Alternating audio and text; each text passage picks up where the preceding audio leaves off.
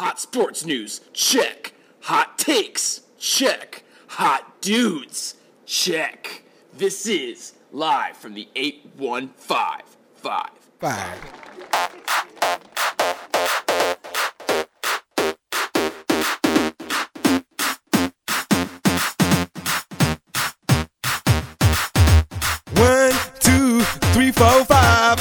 Everybody in the car, so come on, let's ride to the liquor store around the corner. The boys say they want some gin and juice, but I really Welcome don't. back to episode number 20. Is this 20? It Ah. might be. I, I think I did promise last time that we were going to do something huge for our 20th episode. You know, sarcastically. Didn't I say that we were going to interview LeBron James? I thought we said we might have a lot of people on. Yeah, this is episode 20. Rad, rad. All right. It's episode 20. Um, welcome, welcome, welcome. I don't know. Woo. We got we got some big stuff planned. It rhymes with it rhymes with LeBron James. It rhymes with Barack Obama. Uh, it rhymes with Jesus Christ. All potential um Interview candidates Yeah. for the show. It um, really rhymes with Schminterview. Schminterview, yeah. Uh, spoiler alert: uh, life is not always fair. You know, potential doesn't always come together. We don't have any of those three people that I mentioned. So just But we have better. we So- have we better than better than LeBron, Barack, or Jesus Christ. Well, see, I'm not going to get into Jesus, but I can definitively say is a better interview than LeBron. All right. Well, shots fired at LeBron. LeBron, if you want to come on the podcast to discuss, um, slide in our DMs like you slide into the uh, models DMs. So And uh, porn stars. and fail publicly, which has to be the most embarrassing thing ever. But Well, Drake tw- also did that, so. well, I, I feel like Drake is better at it than LeBron. Drake, uh, who was Drake just with? J Lo. I don't know. Yeah, uh, but he also got called out by uh, that porn star. Uh, what's her name? Don't act like you don't know her name. Uh, I really don't. Mila or Mila Mila? Khalifa or Mila Khalifa. Sorry, I really forgot or, her or name. Kalia, but Mia Mia Khalifa, Mia Khalifa, the Mia one that Khalifa sounds the right. one that hated right. on Willson Contreras. I hate her so much. But yeah, episode she's twenty. out all sorts of athletes. You And, know? and then she tried. Oh fuck! Who was the guy that she tried for? All right, no, no, no, no, let's move on. Episode twenty, everyone. Here we are. Woo! Big thing, big show. All right, so it's it's Colton and Jake as normal, as regular. Um, you know what? We're just gonna run down a few sports. We have um, we have a great guest, probably our, our best interview yet. Uh, Gus Kearns from the Screen the Screener podcast taught us a little bit about uh, college basketball since it's starting up today. I, I think it started today. I'm not an expert. We should ask. Yeah, Gus. I mean, there's been some uh, there's been some scrimmage games, but it's really getting going. I think today and tomorrow. Yeah, I think weekend. I think I think today's the first day, but yeah, Gus Kearns was a great interview. Um, he gave us the exact Final Four, so we're, we're gonna have a lot of time on our hands because we won't have to watch uh, March Madness this year because Gus told us what's gonna happen. So that's or ever work again because we're putting all our money on that. So all of my Yeah. dollars are going right on that. I mean, that's just the perk of this podcast that you just you know you just set yourself up for life. You basically win the lottery if you listen to this podcast. So, Exactly. I'm actually gonna go home, steal some money out of, out of my mom's purse, and then put that money on this. That, that that's how confident I am. I'll let her know that it's for a great cause. Honestly, if I just told her I'm gonna go win more money, I mean, yeah, whatever. Okay. Right. Uh, so yeah, so I guess Jake, do, do you want to start off with some Bears Packers preview? This is huge. Um, it, it is such a massive game, mostly because it's gonna. It's actually one of the first times the Packers are not favored in a Bears Packers matchup in a long time. Um, it's also probably one of the most irrelevant games to the rest of the NFL, which is funny. I mean, who who else really cares about the? Neither of these teams are making the playoffs, but we will have a lot of fun watching. That's for sure. Uh, it's the only game the rest of the year I really want the Packers to win, just for rivalry's sake, and maybe beat the Browns so we're not embarrassed.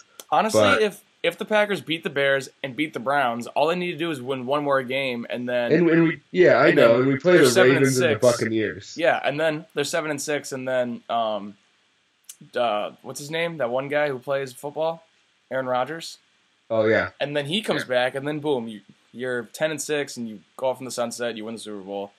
That that is possible, but we had two weeks to plan for the Lions, and fun fact: the Lions did not punt last week. Hmm. Did not punt. So our our defense, if you if you ask any uh, Packers fan right now what the problem is, it's Dom Capers, the defensive coordinator. Uh, just a quick fact: he's been here for been the Packers D coordinator for ten seasons, the longest tenure in the NFL by five seasons. the second longest defensive coordinator tenure is five years. He is ten years. His his scheme is clearly That's worn out. much. The Bears have planned against this defense for ten years, twenty times. This is the twentieth time they've planned, they've schemed to beat this defense. It's really not that hard to learn anymore. He's got to go. Uh, Well, it- well, this is the first time way. that, that they're planning with um, what people call the future, and by people I mean myself. Um, and is the future your 1975 NFL offense? sure is, but now now we have Dontrell Inman in the mix. Apparently, he's ready to go. He knows all the plays, and John Fox loves him. So take that. Get ready for Dontrell Inman to like poop on your chest. Yeah, I mean, he's got to be better than who was your Danny McBride or, or no Tre Danny McBride.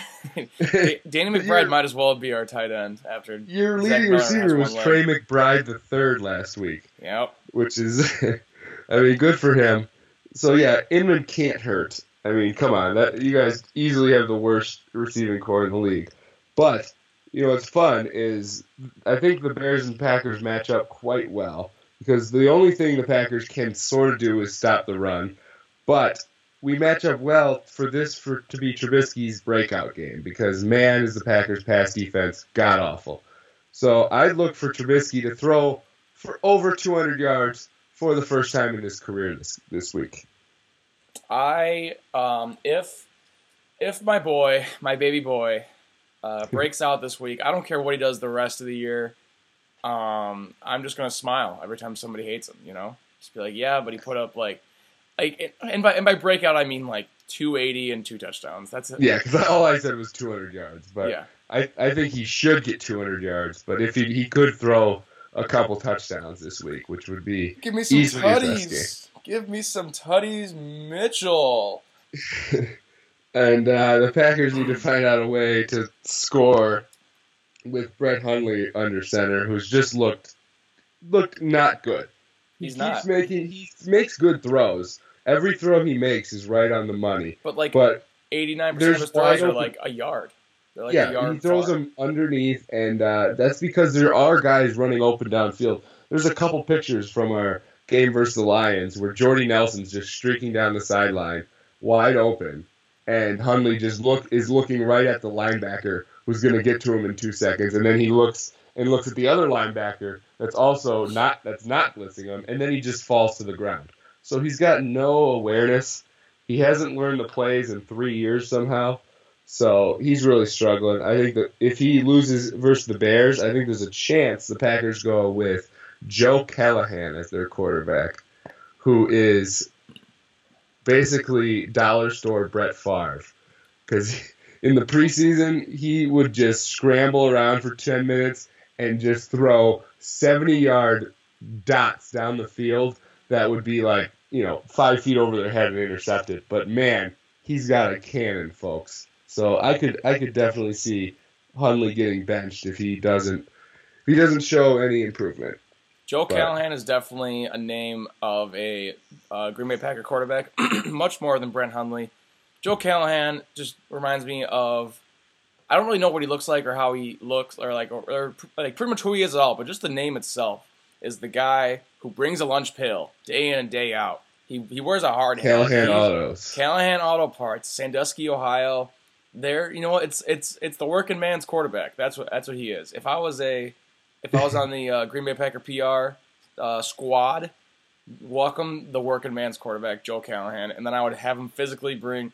Like, oh hell yes, let's go! All I right, showed Colton a picture of Joe Callahan, and he looks exact. It's like Colton was describing him while looking at. that the is like, okay, okay. I kind of got a little bit of a gap tooth in between his two front if teeth. if he becomes the uh, starting quarterback and the Packers don't run with this exact uh, campaign, then they need to fire their PR team, hire me, and I will sabotage the organization from the inside out. But first, I will be I will make Joe Callahan like if if you say a quarterback is the is the uh, working man's quarterback, he only has to throw for like 120 yards a game, you know. So true. And then you throw in like a QB sneak in there where he like dives instead of slides, and everyone's gonna be like, "Oh, that's that's just classic Callahan right there," and everyone's gonna love him. He's basically John Kuhn, but he's a quarterback. He basically is, and he is from Wesley College, so Perfect. well-known guy. Perfect. Wow. Well, Joe Callahan, I'm actually excited for for you to come along here. Yeah. Well, he Um, threw for 5,000 yards and 55 touchdowns. Only one other quarterback in NCAA Division uh, three history. O- only quarterback to throw in Division three history. 5,055 touchdowns, which 55 touchdowns seems ridiculous in a 12 game season. Holy crap! it's quite a bit. Quite a bit. Yeah. That's like four a game or something. That's But if he if he's as much of a uh, gunslinger as you say, I am actually looking forward to because I see way more goddamn Packer games than Bear games up here in uh, in in Milwaukee. So See, that's my problem in Rockford is I see all these damn Bear games, but this week we don't have to worry about that. heck so. yeah, woohoo! and it's funny. You look at the TV coverage map. I always do because I'm being in Northern Illinois. It's tough to catch the Packer games sometimes, but uh, the Packers every week so far have been the national game and like all over the map. But now it's totally local this week. Nobody is getting. Only Northern Illinois and Wisconsin are getting this uh, Bears Packers game. Yep, So because nobody cares. It's it's gonna be a quite the game, the old toilet bowl. But Trubisky's gonna break out, throw for 250, and and the future starts now. Sunday is the first day for the rest of our lives. That that is not a false statement, and uh, the future starts now in Green Bay with Joe Callahan. He's gonna he's coming in, folks. We're predicting it right now. Working man's quarterback. I guess the other the other big NFL story that that um, came to my mind was last night's Thursday night football game. Russell Wilson got clocked pretty good in the uh, jaw, and then um, set out one exactly one play, and the cameras caught him in the concussion tent for exactly eight seconds. um, I think that's hilarious. Um, the I, I pretty I'm pretty sure I saw the NFL is going to investigate, but jokes on them because did you know that Russell Wilson has his own brand of concussion water that he drinks? to- Does he? yeah, he he he markets it as a drink to prevent getting concussions. It strengthens your brain. So What a hack! I What a what a scammer that guy is! oh my god! I mean, I'm I'm not a doctor, but I'm pretty sure Wilson just went in that tent, chugged some of his uh, concussion water, and came right back out. And he actually had a pretty Un- solid uh, game after he got his non-concussion. So he had that stupid play. I don't know if you saw that. Oh, it, was it was- classic Russell Wilson. it, it Ah, was it, it was just scrambling Russell. and then terrible coverage. Yeah, the guy just fell over, and then Doug Baldwin ran for like 40 yards. Unbelievable. I don't know how it always happens. That that ball should be picked off. But yes, it was funny because you know the NFL is pretending to really care about these players' heads, and Russell Wilson gets sent to the sideline, cannot play. Prote- you know, no one even tells him to run to the tent. He runs to the tent on his own power, sits down, gets up, and says, "I'm fine. I'm ready to go." and he runs right back onto the field. It was, I don't know what the NFL is trying to pull here, or who they're trying to trick into thinking, hey, you know, we care, but it's not working. You can't trick us, NFL. You hear us? I'm pretty sure Roger Goodell listens to this, but We're, yeah, we're watching you closely, motherfucker. But uh, so yeah, so that's that's all the big NFL news. This weekend has a ton of bad games, but to make up for it, NCAA football this weekend is Ugh. stacked. Unbelievably The- good. These are all the games that are, are going on this week. 12 Michigan State at 13 Ohio State, 15 Oklahoma State at 21 Iowa State, uh, 20 Iowa at 8 Wisconsin, 2 Alabama at 16 Mich- or, uh, Mississippi State, um, 5 TCU at 6 Oklahoma, 1 Georgia at 10 Auburn. And since I'm talking, I saved the best for last. 3 Notre Dame at 7 Miami. Every single one of those games has playoff um, hopes. Implications. Implications is the word that I couldn't think of. Um, That's why I'm here. But uh, Especially, you know, what's funny, the Notre Dame uh, Wisconsin rivalry, which has never really existed, is really picking up this year because uh, they are really fighting out for those last few spots because Wisconsin is the only team that might go undefeated and win the Big Ten, yet still somehow not make the Final Four. It is possible for that to happen, although unlikely. You Well- would need Well, if Notre Dame wins out and Wisconsin wins out, Notre Dame is 100% getting in over Wisconsin. Yes, but the the fun part about that is Notre Dame has to play a now number seven Miami, a Navy team that Notre Dame always struggles with, and a Stanford team that has a nice little rivalry. So, and Notre Dame isn't exactly known for closing out the end of college football season. I know it's it's terrifying. Honestly, yeah, I'm very confident that uh, Notre Dame's going to lose one of these games. I mean, not very confident because they they should win all of them, but I feel like they'll they'll open up a spot for Wisconsin. Well, or at at- least somebody will. At Miami, and then um, the game is at Stanford, and Stanford is they were ranked all season. I think they just lost last week, so they they got bumped out. But Bryce Love, the running back, is a Oh. Heisman hopeful, so it's He's not a freaking beast. he's huge. So it's going to be him versus uh, Josh Allen. But I'm not even thinking about that game or even Navy because this um, Notre Dame Miami game is going to be insane. Honestly, all these games are going to be sweet.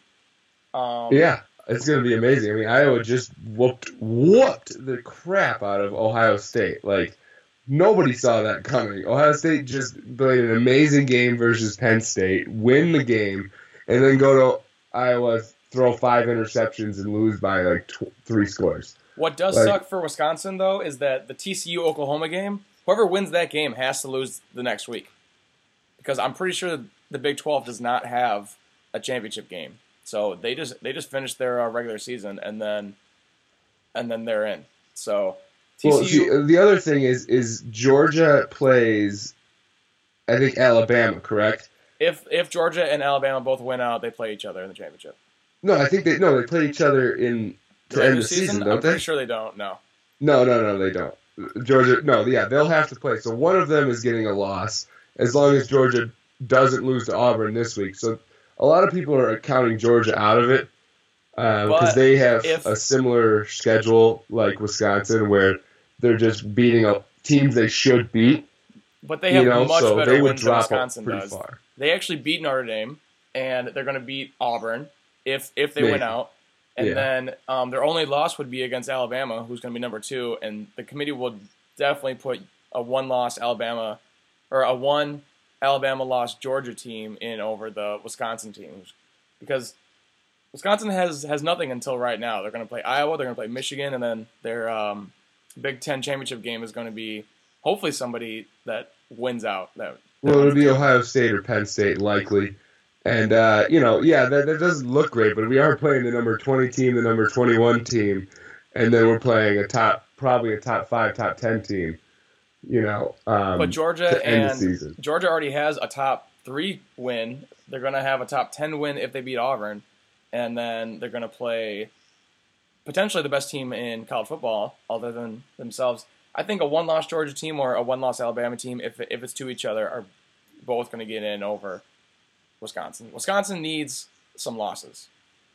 Yeah, kind of. I mean, there's, but yes, they do. They need at least one of those, te- one of the four teams that are in currently to to lose a game. You know, to lose a game. Period. I mean, uh, they'll likely jump Oklahoma if they win out. Who's ahead of them still? And they'll likely jump. I mean, Oklahoma and TCU. They're likely going to jump one of them this week when whoever loses, however fair that may be.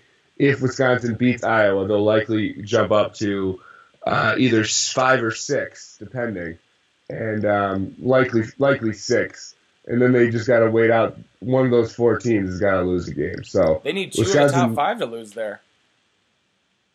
Uh, depending, because uh, even if uh, Oklahoma does have, or let's say uh, TCU wins, beats Oklahoma, or Oklahoma beats TCU, they have they both have a loss on their schedule already, and um, you know, so that that would that would look kindly, especially because uh, they don't play a game. You know, they'll be sitting at say Oklahoma's sitting at four, and Wisconsin's sitting at five, and then Wisconsin goes and plays Ohio State while Oklahoma doesn't do anything, there's a good chance they just take Wisconsin and jump them. But, oh, You know. but but Oklahoma has has already beat Ohio State. Oh, I know, but it, it's recency bias. I mean, what happens this week? the, you know, the committee actually has is not too recency bias. They they showed that last year because because Penn State made made their late run and beat all those teams late and, and, and they were out of it last year. True, true. I, and you know, it's just it tends to be uh, the team. If you win a, a national ch- or a uh, conference championship, you tend to move up in the rankings. I mean, Oklahoma, yes, they've beaten some good teams and they have a good schedule, but uh, winning a conference championship can can definitely be an argument for Wisconsin, especially if Wisconsin does not lose all year. That's that's just something that uh, doesn't happen very often. If, if they get left out, that'll be quite the uproar. I mean that because that's a real statement against the Big Ten, saying Big Ten competition is really that bad.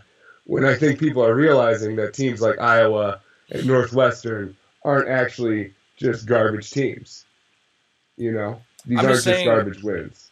It happened last year. Penn State made their run. They made a, a huge Big Ten run. It seems like the committee values quality wins over a record. But I, I- guess I I, guess we will have to find out. But this But Penn State was not undefeated. Was the only thing. But this, this weekend's definitely going to start it up. So that's that's ex- pretty exciting stuff. But we can head over to the NBA where uh, the Bucks finally get a big move here, which is which is pretty cool. Very exciting They for us Bucks fans. they trade um, Greg Monroe, a first and a second rounder, for Eric Bledsoe from the uh, Phoenix Suns. Arizona Phoenix Suns, Arizona Suns. I don't really know what they're. It would be the Phoenix Suns. The old but Phoenix uh, Suns. yeah, the the Bucks finally have another playmaker. I mean, we've been waiting for. They've been playing real half-ass all year. Giannis is just trying to carry this team under 500 record. Lost and uh, fun fun stat: if you take our offensive differential or our offensive scoring differential, it's a pretty important stat. A lot of people look at when Giannis is on the floor. We are number four in the NBA. You want to take a guess where we are when Giannis is not on the floor? I'm gonna go last. Yes, last, correct. we are dead last by a lot. So this, I think, this will help that. You know, like Giannis doesn't have to be out there. A team with Bledsoe, Middleton out there, you know, those two should be able to work off each other and score. You know, so this should help those rotations a lot. Yeah. and we shouldn't have to rely on just Giannis. It's definitely another scorer that's gonna help if we can. Um, if oh, excuse me, if Jabari can come back and score the way that he was scoring last year before his uh, injury, or even score like eighty percent of it, that Mhm. that gives you a fourth scorer for the uh, stretch run with um, Giannis, Middleton, Bledsoe, and now Parker, which is way more options than we have right now. Middleton's not playing well. Um, Giannis is doing everything a human can do to even keep us in games. So having a guy who can score on his own and doesn't need a, a system or anything is definitely gonna definitely gonna help out. Um, just Having four guys in general that can score 20 in a game, can average 20 a game. Four guys who could score 40 in a game, you know, at any point Yeah. is is seems like it, it's the what you want, you know. it's The- uh, the problem is it left a huge hole at center for us. Yeah. You know, Well, I mean, we never really had a like Monroe wasn't like a huge answer at center anyway. Our center concerns have always been huge. I, I think if we can throw out a second round pick and get Okafor from Philly, I'm oh, not gonna. I would love that. I've heard a lot of rumors about that. That would be perfect. I think Greg Monroe's uh, value to us was a little underrated because he was the only guy who could do it. Yes, Thon was the starter, is the starter, but that's really I don't know. We send him out there for the first 15 minutes of every game, and then maybe he comes in a couple minutes later in the game. But that's usually it. We just let him start the game and then he's done. So we're just really trying to develop him. He's clearly not ready to be an NBA center because anybody who tries to push him out of the way is very successful at doing just that. So uh, we, I think we need a big body, and Jahlil Okafor would fit that perfectly. But I've also heard the Bulls are interested in trading for him. So yeah, he's a he's a Chicago boy, so everyone's a Chicago boy. So is Jabari. But So- that is our uh, basketball talk, and for a little more basketball talk, we can kick it over to our interview with Gus Kearns from the Screen the Screener podcast.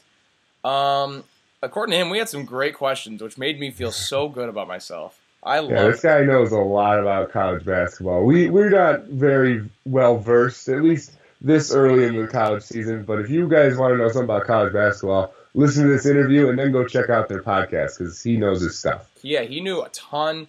He knew more about Vermont's team than I knew about Illinois, and I'm an Illinois fan. Seriously, Vermont. He's not a Vermont guy. It's No, just- he- was- No, he has no association with Vermont that I know of, but the guy knows his stuff. So here is our interview with Gus Kearns. Woo!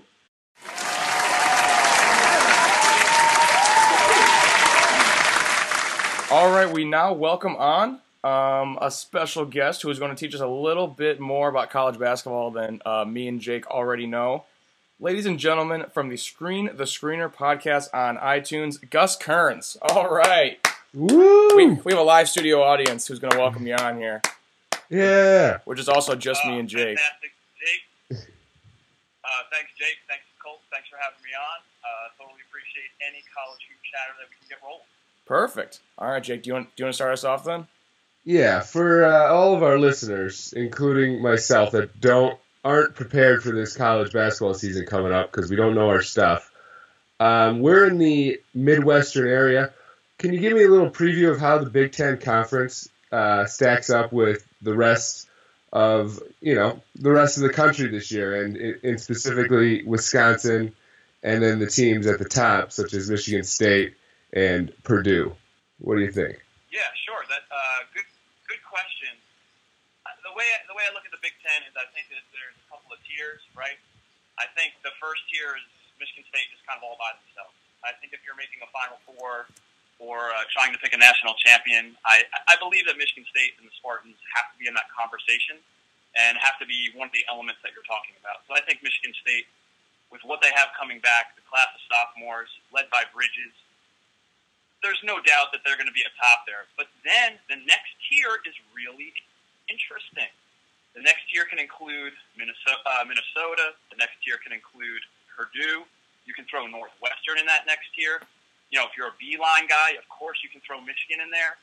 So I think the next tier could get really crowded, and I think that all of those teams are going to have a say in March and have a run for second place. And maybe if Michigan State falters, and one of the and those teams get a couple of road wins, I don't see why maybe mid-season you wouldn't see one of those teams just a game behind Michigan State with a little pressure applied. And you asked about Wisconsin. I mean, Wisconsin has one of the best players in the country, he's Happ.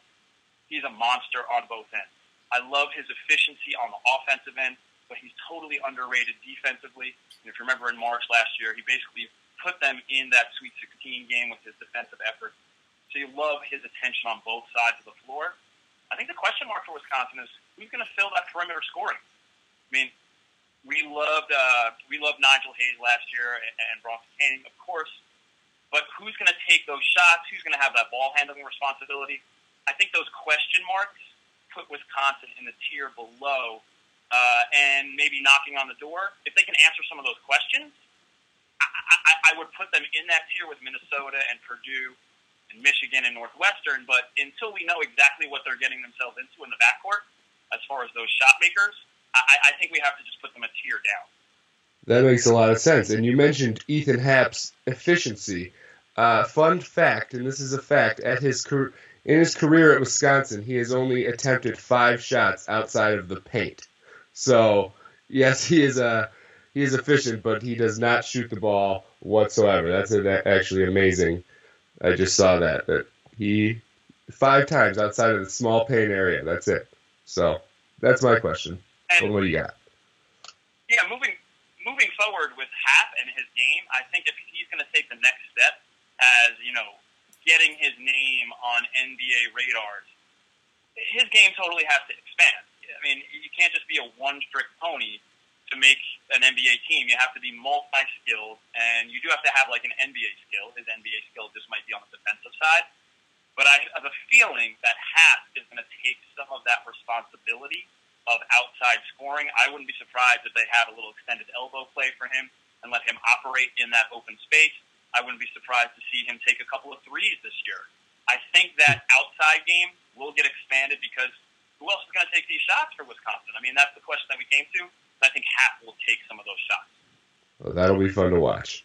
Yeah. All right. So uh, since we're talking about the uh, Big Ten, um, I grew up as an Illinois fan, and now that Brett Underwood is uh, in charge there in Champaign, it seems like he's actually getting some some big um, recruits, and they finally land a top Chicago talent. Is is this a sign of uh, more to come for Brett Underwood at, at U of I, or are the uh, Chicago boys still going to go and consider schools like Duke and uh, Michigan State over U of I? You know, it's a great question. And I think this question that you pose brings us to the overall cloud that's surrounding the sport that we love, college basketball. And because of Brad Underwood's kind of loosey goosey connection to the FBI investigation with Oklahoma State uh, assistant coaches being involved, I, I, I think that I don't know if we have an answer. How's that? Okay. What I do know is that the guy can recruit, the guy can get players. Jawun Evans went to the NBA last year. Jeffrey Carroll uh, is probably going to be on NBA radars as far as uh, a second round or maybe a late first round pick this year. You know, those o- Oklahoma State players. So the guy can bring in players, and we know from his Stephen F. Austin days, the man can coach. I mean, if you remember that upset of West Virginia uh, with the tip-in, that the guy can do it on X's and O's and recruiting. So, big picture, does Brad Underwood have uh, Illinois facing back in the right direction after a couple of down years? Yeah, absolutely. Are they going to recapture that like finals game? Uh, you know, where they had uh, Williams and um, E. Brown, and they made the finals against UNC and came up just short.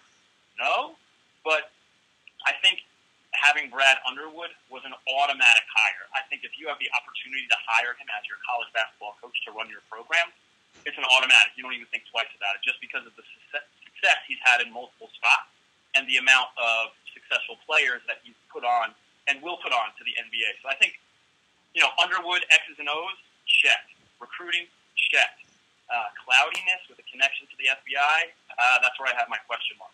All right. Well, that's that's Well- definitely better than uh, what we've had in the past. So I'll I'll take FBI cloudiness over uh, pretty much what we've had the last few years. So we'll take that. Oh, I, I, I think so. And I think they're going to be heading in the right direction this particular year. I mean, you have a whole bunch of new players. I mean, you have almost what, like eight or nine new players via transfer or freshman. So he's going to earn his money this first season uh, with the Illini, integrating all of that talent and trying to get them all on the same page. And you know the one thing that Brad Underwood will do? He will get those guys to play defense. So if you're an Illini fan, that, I think that's the one place to put your attention is pay attention to defensive end. I bet they make some changes and some improvements there. Perfect. Yeah, it seems like all of college basketball is clouded in FBI, uh, you know, investigations nowadays. Anyway, so you get lucky with what you can get. But uh, now we're just we've talked about our two favorite teams. We're wondering what what team do you root for uh, all year long, and who do you who do you follow? Who are your and who are your sleepers? Uh, well, if we're just going to go fandom here, um, just, I just recently told a story on our own podcast, the Screen to Screener podcast, of like, you know, when did you get hooked? What caught your attention, and like, why do you love the sport?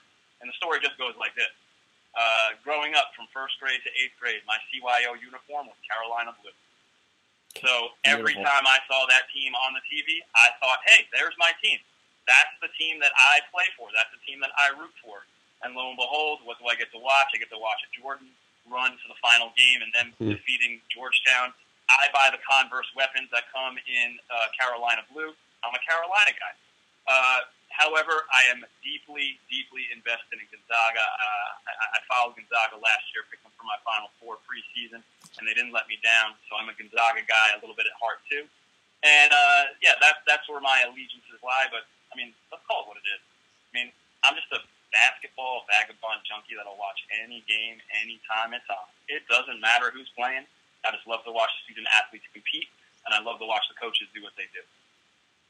Oh yeah, college basketball will always produce great games, no matter who's on the court. So Oh, without a That's- question. Uh, and then the second part of your question, uh, as far as you know, what are we looking for for this particular season?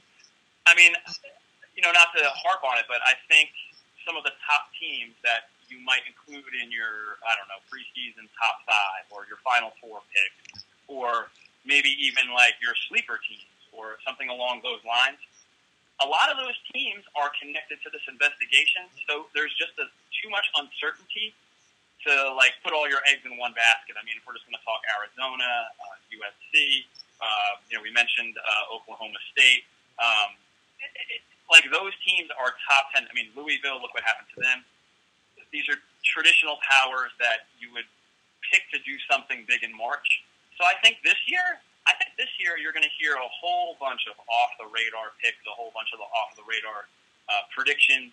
Uh, I, I think this is the year where, um, due to the uncertainty, I, I think this is where you can get a little creative. I think you can be a little artistic with uh, who you're going to predict to have uh, further success uh, in the conference, and then also that, uh, when we get down to March. All right, all right. So back to um, recruiting a little bit. It always seems like um, Coach K has a Grayson Allen type player that um, aggravates people and the kind of guy that you just want to punch in the face. Does he do that on purpose, or or is it just the culture that that somebody has to embrace if you have a, a Grayson Allen talent that he knows he can play the villain pretty well? Oh, that's a fantastic question. Well, I think this comes into like the overarching like beauty of sports, and there's always going to be heroes and villains. There's always going to be polarizing players and teams. Um, let's just pull some of the big ones, right? Let's go Cowboys for the NFL. You either love them or you hate them, right? You love to see them win, or you hate to see, uh, or you love to see them lose. Uh, we can go Yankees. I mean, you either deeply are embedded in the Yankees and are a guilty Yankees fan, or you just can't wait to see them lose each year. Uh, let's go football. You can go Notre Dame or USC uh, or even uh, Alabama at this point. Like you're either really invested or you want to see them lose. And I think Duke falls into that category. I think you're either a Dookie and you're pulling hard for them, or you're one of these guys that it's just like, ah, Duke again. Ah, I hope they lose. That's and me. Then it doesn't hurt. It doesn't hurt that they have a player like Grayson Allen that does things that don't endear him on the court to other student athletes that can make you hate them a little bit further and bring you to that next level of disdain. Yeah, it's it's it's definitely a thing where I hate him so much, but I have to respect him because I love a good villain. Watching a movie or a show, or, or like even in sports, a good villain makes everything better, and Grayson Allen definitely fits that for college basketball. And let, let, let's not undersell the point of, of Grayson Allen as a whole, right? If we just hit the rewind button on Grayson Allen, last year people were predicting him to be Player of the Year nationally, not just Player of the Year in the conference. So he's a name that everybody knows. So the one part that I do appreciate about Grayson Allen and Duke, for this matter, is that guess what? The the casual sports fan is now going to pay attention to college basketball, wh- whether it be because they're rooting for Duke or because they want to see who is this Grayson Allen guy? Is he really this much of a, a knucklehead? Um, is he going to get it straight? So I think his name recognition, and it's the same thing with Miles Bridges. Thank goodness he came back too. I think those name recognition guys are going to bring more casual fans to the game that we love. So I, I appreciate that part about Grayson Allen and his game and what he brings to the college basketball game this particular 2017-2018 season. Duke does love to fill that Christian Laettner role every year, no matter who it is. Uh, speaking of the Player of the Year, thinking Grayson Allen, JJ who are Redick your- in there. Yeah. Yeah, they've had it for years. They always have that most hated, scrappy player. Um, now we're talking player of the year. Uh, you said Grayson Allen was a possible candidate last year. Some people think he's a candidate this year. Who are your uh, early picks and maybe guys we haven't heard of? You know, you're a North Carolina guy, so Joel Berry looks real good. You know, this year to take it. it he's my favorite. Oh, sure. You gotta you gotta love that Berry broke his hand because he was playing his teammate Theo Pinson in NBA 2K and, and then Yeah. punched the wall. I mean, you gotta love the competitiveness about like a like a, a video basketball game. Uh, so as much as I'm kind of sorry that we're not going to see him early in the season, I kind of think it might be a blessing for North Carolina uh, in disguise. They might give uh, some of their other backcourt guys that don't have a ton of exposure a little bit more experience.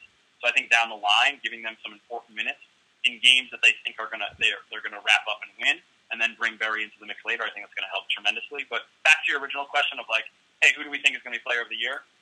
Kind of like the, the first part of our conversation. I, I think if you're not starting this list with Miles Bridges, you're not. The list doesn't exist. Like a list is not a list without Miles Bridges.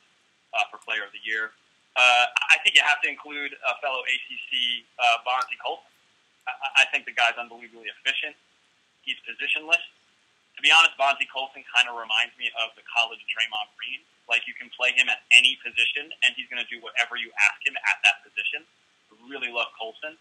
Uh, and a couple of other guys that I think maybe aren't going to be in the running for Player of the Year, but I think will find their way on a first, second, or third team All American team. How about Trevon Bluiett from Xavier? What's wrong with him bringing back like a, a senior swingman that put up like 75 points and balled out in the tournament last year and just missed making the uh, Final Four, losing to Gonzaga, and you're going to bring that guy back with a whole bunch of help Cure and Goodwin uh, and a great coach and Coach Mack. I think Bluiett is an under the radar All American guy that you can pay attention to. And how about how about double double machine Angel Delgado from Seton Hall? Are we going to forget the numbers that he put up last year? His numbers were so similar to Biggie Swanigan's numbers, it was scary. But it seemed like Biggie got more Player of the Year conversation towards his direction, and I think Angel Delgado is going to absorb all of that conversation that's going to be pointed in his direction. And how about a couple of under the radar guys? Uh, how about Jaylen Adams from St. Bonnie? The guy's going to put up sick numbers. If the Bonnies can make the tournament this year and have a good run in the A10, I think Jaylen Adams is going to be a name that's on people's list. And how about Alize Johnson from Missouri State and the Valley? Ooh. That guy's going to average a double double this year and put up big numbers. Pay attention to Alize Johnson, Missouri State in the Valley. Somebody's got to win that tournament now that Wichita, Wichita State is out. A Missouri State just maybe that team.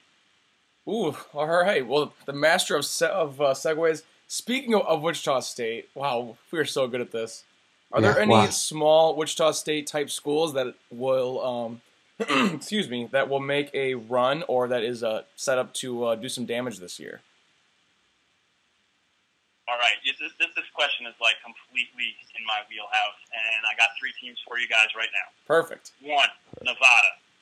Nevada has unbelievable talent on their roster. Uh, does Coach Musselman need to integrate it and get all of those guys on the same page because he's brought in a ton of transfers. Uh, he has a couple of impact freshmen, and he's bringing one of his key players back in off of suspension and injury. So he has to get all of this talent on the same page. But I think Nevada has the stud in Jordan Caroline to make the difference, and they have ball handlers all over the floor. And another thing about Nevada is every single person they're going to put on the floor has length. So they're going to do a whole bunch of switching on defense, and they're going to be this positionless basketball that uh, the NBA really craves. So I think Nevada, team one to keep an eye on. If we're going to go back to the East Coast, I think you got to pay attention to Vermont. Now, you think Vermont, like, oh, okay, yeah, they made the tournament last year. They played Purdue really well in the first round of the tournament. They gave them everything they could handle. But and they were undefeated in the American last year, went 16 and 0, which is kind of ridiculous. But guess what? They bring like everybody back. They bring back their excellent point guard Trae Bell-Haynes. He's going to be, uh, you know, all conference and be one of the best point guards you never heard of in the whole entire country this year. And the guy I really love for Vermont is Anthony Lamb. Keep an eye on this guy. He was the America East tourney MVP last year and blew up and averaged 20 points a game in the tournament, and then put up another 20 against Biggie Swanigan and Purdue in the tournament. This guy's going to have a gigantic jump here. Keep your eye on Anthony Lamb. And I, I think another team that I, I really love, and they, they have a history of upsetting in March, so the, the name's going to sound familiar. Florida Gulf Coast. They have an hmm. absolute stud in Goodwin at the point guard. He does everything for them. Book him as player of the year in the conference for sure. Ooh. And then they have a whole bunch of bigs that they can rotate in. And they have the lifer, the ball handler, the guy they can trust that can shoot from the outside, Christian Terrell, who can run a little point too. And keep an eye on their bigs. I think Simmons, I think Gilmore. Though you need a required big to make a run in March, and they have multiple required bigs. And keep an eye on Ricky Doyle. Ricky Doyle is a transfer from Michigan that is eligible this year for Florida Gulf Coast. He's going to put up monster numbers in conference, and he's going to surprise people along the way getting to conference play. So my three are Nevada, Vermont, Florida Gulf Coast. Keep an eye on those smaller schools. All right. We'll get a good look at Vermont on Sunday, too. I, I believe they play Kentucky, number five ranked Kentucky. So that'll be a good test right off the bat for them. Uh, that's all the questions so I I, have I think for they're looking forward to it, and I don't think they'll. I don't think they'll be intimidated by Rupp. I think they'll play really well the first half, and maybe you know Kentucky's length and, and, and overall athletic talent will take over in the second half. But I think Vermont will be live. All right. Yeah, that's that's all I have too. So I guess the only thing left to ask is, um, me and Jake uh, don't have that much money, so we need to win money. So we need to know who's gonna win in March. Who is your, or what is your national championship matchup, and who do you have taking it all this year? A great question. I don't have a national championship game for you, but you know what I will give you? I will give you the final four that I have. Okay. Uh, Perfect. I'll break it. Uh, you know, we'll we'll break that down when we get a little bit closer. But um, much like uh, some of the other conversations that we had, uh, if you're not putting Michigan State in your Final Four, you're you're just going a little too far off the map, and you're trying to be a little bit too creative. I think you have to put Michigan State in there with what they have coming back. They have a possible Player of the Year in Bridges.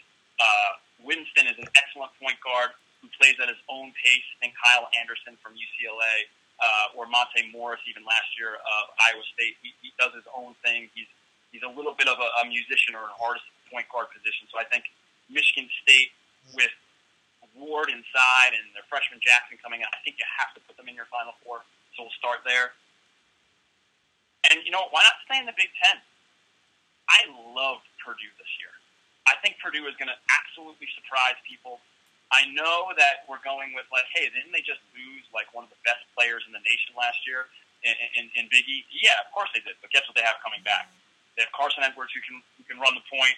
They got uh, Vincent Edwards who's a little bit of a do everything guy, Swiss Army knife on the wing. They got Haas who's your required big inside, and they have shooters all around the court that can shoot 40%. And you know that Painter is going to get them to defend. I kind of like Purdue as a sneaky Final Four pick. Next Final Four, how about Notre Dame? You got to pick somebody from the ACC, right? And you know, we talked about how much we uh, Duke is like this polarizing team. I was kind of leaning Duke just because they have so much freshman talent coming in, and, and Allen is remaining. But you know what? I went Notre Dame. If you're going to have Bonzie Colson do his thing and Matt Farrell run the point, uh, TJ Gibbs I think is going to make a big jump this year. If they can find some valuable minutes on the post, I think Notre Dame is really dangerous. And you know what? Xavier is my final Final Four team. I think Chris Mack and that program get over the hump, make the Final Four. He gets that monkey off his back. Trevon Bluiett carries them, drags them, and does everything possible. He's going to have like one of those memorable type performances this season. I can see him dragging Xavier to the Final Four. So Purdue, Michigan State, Notre Dame, Xavier. Beautiful. All right. Well, I'm going to put huge money on that and help pay off my, my student loans. So I, I want to thank you um, in advance for making me a, a very rich man. Hey, even if you just get back to you know square one as far as your student loans, I think that's a win. So I'm happy to help out in any way, guys, for sure. That's a huge win. All right. well, you guys can follow Gus at his Twitter at ckerns12, or you just just go smash the uh, subscribe button for the Screen the Screener podcast on iTunes. Um, Gus, thank you so much for coming on. We'll we'll definitely have you on as uh, as uh, March gets closer, and you can uh, tell us all about the tournament. Uh, that sounds great. Love to catch up with you guys later on in the season. That sounds perfect. You guys keep doing your good work, and thank you so much for having us on. And uh, continue the good conversation.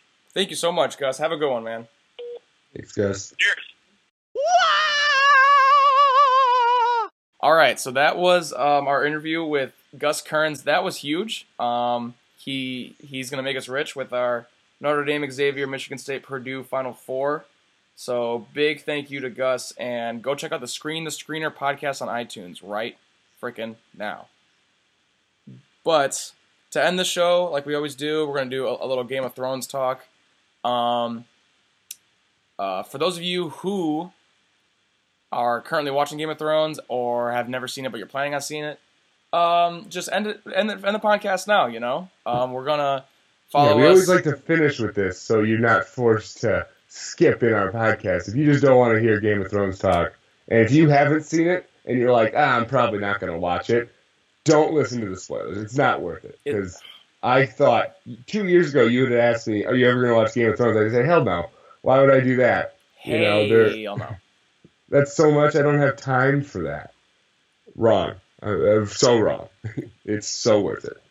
So, um, if you are one of those people and and this podcast now, go follow us at backupqb underscore blog on Twitter. Go on Facebook, subscribe, rate, review, all that stuff. But here we go. Thrones talk. Jake, where are you at? I am in near the end of season five. I, I just watched episode seven, so I have eight, nine, and ten, or Yes, eight, nine, and ten still actually. So three episodes left. Jake. Uh, I, I heard it's getting crazy, but uh, yeah, basically, uh, Sansa just saw Reek for the first time. Um, it was super awkward. I don't know what's gonna happen with. I hate, I hate those people so much. Uh, Ramsay. what you call? Yeah, Boltons? Ram, the Boltons, all the Boltons. His dad told him a little story about how he like, how he was born and how he he like raped a, a woman, and then he was born and he almost had the I think he had the woman hung or something. You know, just Yeah. terrible dude. The Boltons suck. They need to fall. I'm hoping that um, Stannis Baratheon can get. They're coming for him, so I'm excited for that little battle. I'm nervous for that battle, but uh, I'm hoping Stannis just wipes out all of all of the Boltons except There- and Sansa is okay. I am. I'm in the middle of season six right now. Um, Jake, your your next three episodes are the biggest episodes to date that that that you have seen. So, Really? oh, so much happens. So many big storylines are changed or confirmed, and it's it's it's so cool. So, I that's le- that's literally all I can say right now. Um, because I don't want to spoil anything for you. So you're saying it's it's bigger than the Red Wedding? Um, yeah, I'd, I'd say so. Wow, that's exciting. I'm a, I'm, a, I'm, a, I'm a ballsy guy, man. I have balls, and I here they are. I'm ballsy. I'm saying it. And you're in uh, where are you? Middle of season Middle of six already? season six. Um, I went on a little bender last few days, so uh, it's there. were A Game of Thrones bender, not a drinking bender. Not a not a drinking bender. I drank a little after watching it because I, I needed to.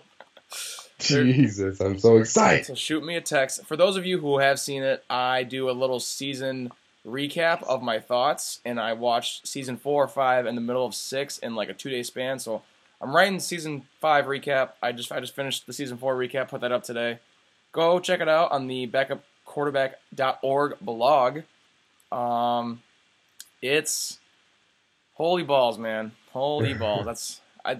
I wish we could say more, but I it's you are at the point right now where you are gonna it's gonna change a lot. Yeah, I, I'm super excited. I, yeah, I'm just gonna let. I'm just gonna finish season five probably this weekend, so I can talk about it next. Because now I'm all pumped up about it. Oh, all right. Well, that is the show. Thank you again for um, Gus Kearns for the interview. Great interview. We will catch you guys on the flippity flop. Go check out our blog and all that stuff. Rate, review, subscribe. Um, bear down. Go Bears. Four and five. Oh, Paco. I mean, who cares really? Us Packer fans are all just sad at this point. yeah, that's I, I keep telling Brock that is how I've been pretty much since the NFC Championship game that Cutler suffered the, the worst injury ever. So yeah, and this will be the first time ever that we have like a draft pick that's worth like, oh, you know, this isn't just the you guys are gonna of screw it up or, or trade down or something, something stupid. Yeah, or we'll take a, a left, a right tackle, and I'll just be or a D tackle. That's all we ever take. So, whatever. All right, we'll catch you guys um around. How about that? So I love I love you all. Thank you. Um, pay your taxes. Call your mother. That's all I got. Wear your seatbelt. Wear your seatbelt. You heard it here first. Welcome, ladies and gentlemen, to the eighth wonder of the world. The flow of the century. Oh, it's timeless. Ho! Thanks for coming out tonight. You could have been anywhere in the world, but you're here with me. I appreciate that. Uh. H to the Izzo, V to the Izzy. But Shizzle, my nizzle, used to dribble down in VA. Was hurting them in the home of the Turbans. Got it dirt cheap for them. Plus, if they were short with cheese, I would work with them. More than we got rid of that dirt for them. Wasn't born hustlers, I was birthing them. H to the Izzo, V to the Izzy. But she's my kneesy, keep my arms so breezy. Can't leave rap alone, the game needs me. Haters want me clapped, they chrome, it ain't easy. Cops wanna knock me, DA wanna box me in, but somehow I beat them charges like Rocky. H to the Izzo, B to the Izzy. Not guilty, he who does not feel me is not real to me, therefore he doesn't exist. So poof, bad move, son of a bitch. H to the Izzo, B to the Izzy. With Shizzle, my nizzle used to dribble down in VA. H to the Izzo, B to the Izzy. That's the anthem, get your damn hand Y'all got to feel me. H to the is O, B to the is A.